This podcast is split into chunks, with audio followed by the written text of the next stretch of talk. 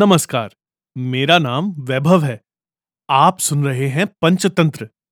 और आज जो कहानी मैं आपको सुनाने वाला हूँ, वो कहानी है एक लड़ते हुए बकरे और सियार की। तो चलिए शुरू करते हैं हमारा podcast, the childhood trails with Freedom House.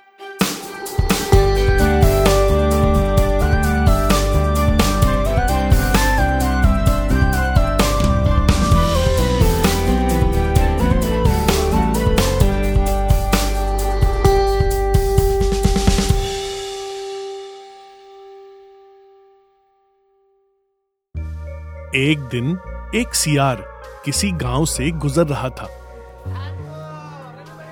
उसने गाँव के बाज़ार के पास लोगों की एक भीड़ देखी। कौतूहलवश वो सियार भीड़ के पास ये देखने गया कि आखिर हो क्या रहा है। सियार ने वहाँ देखा कि दो बकरे आपस में लड़ाई कर रहे थे।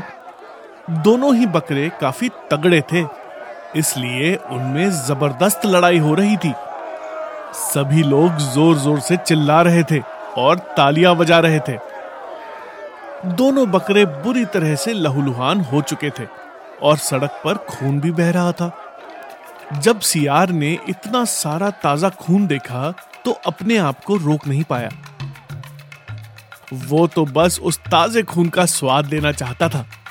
और बकरों पर अपना हाथ साफ़ करना चाहता था। सियार ने आव देखा न ताव और बकरों पर टूट पड़ा। लेकिन दोनों बकरे बहुत ताकतवर थे।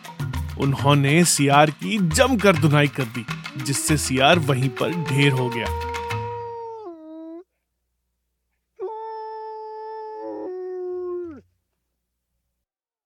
तो इस छोटी सी कहानी से हमने ये सीखा कि लालच में आकर कोई भी अनावश्यक कदम नहीं उठाना चाहिए और कोई कदम उठाने से पहले भली भांति सोच लेना चाहिए। सुनते रहिए पंचतंत्र की ऐसी ही कहानियाँ मेरे यानी वैभव के साथ, सिर्फ़ हमारे पॉडकास्ट में, जिसका नाम है the childhood trails with Freedom House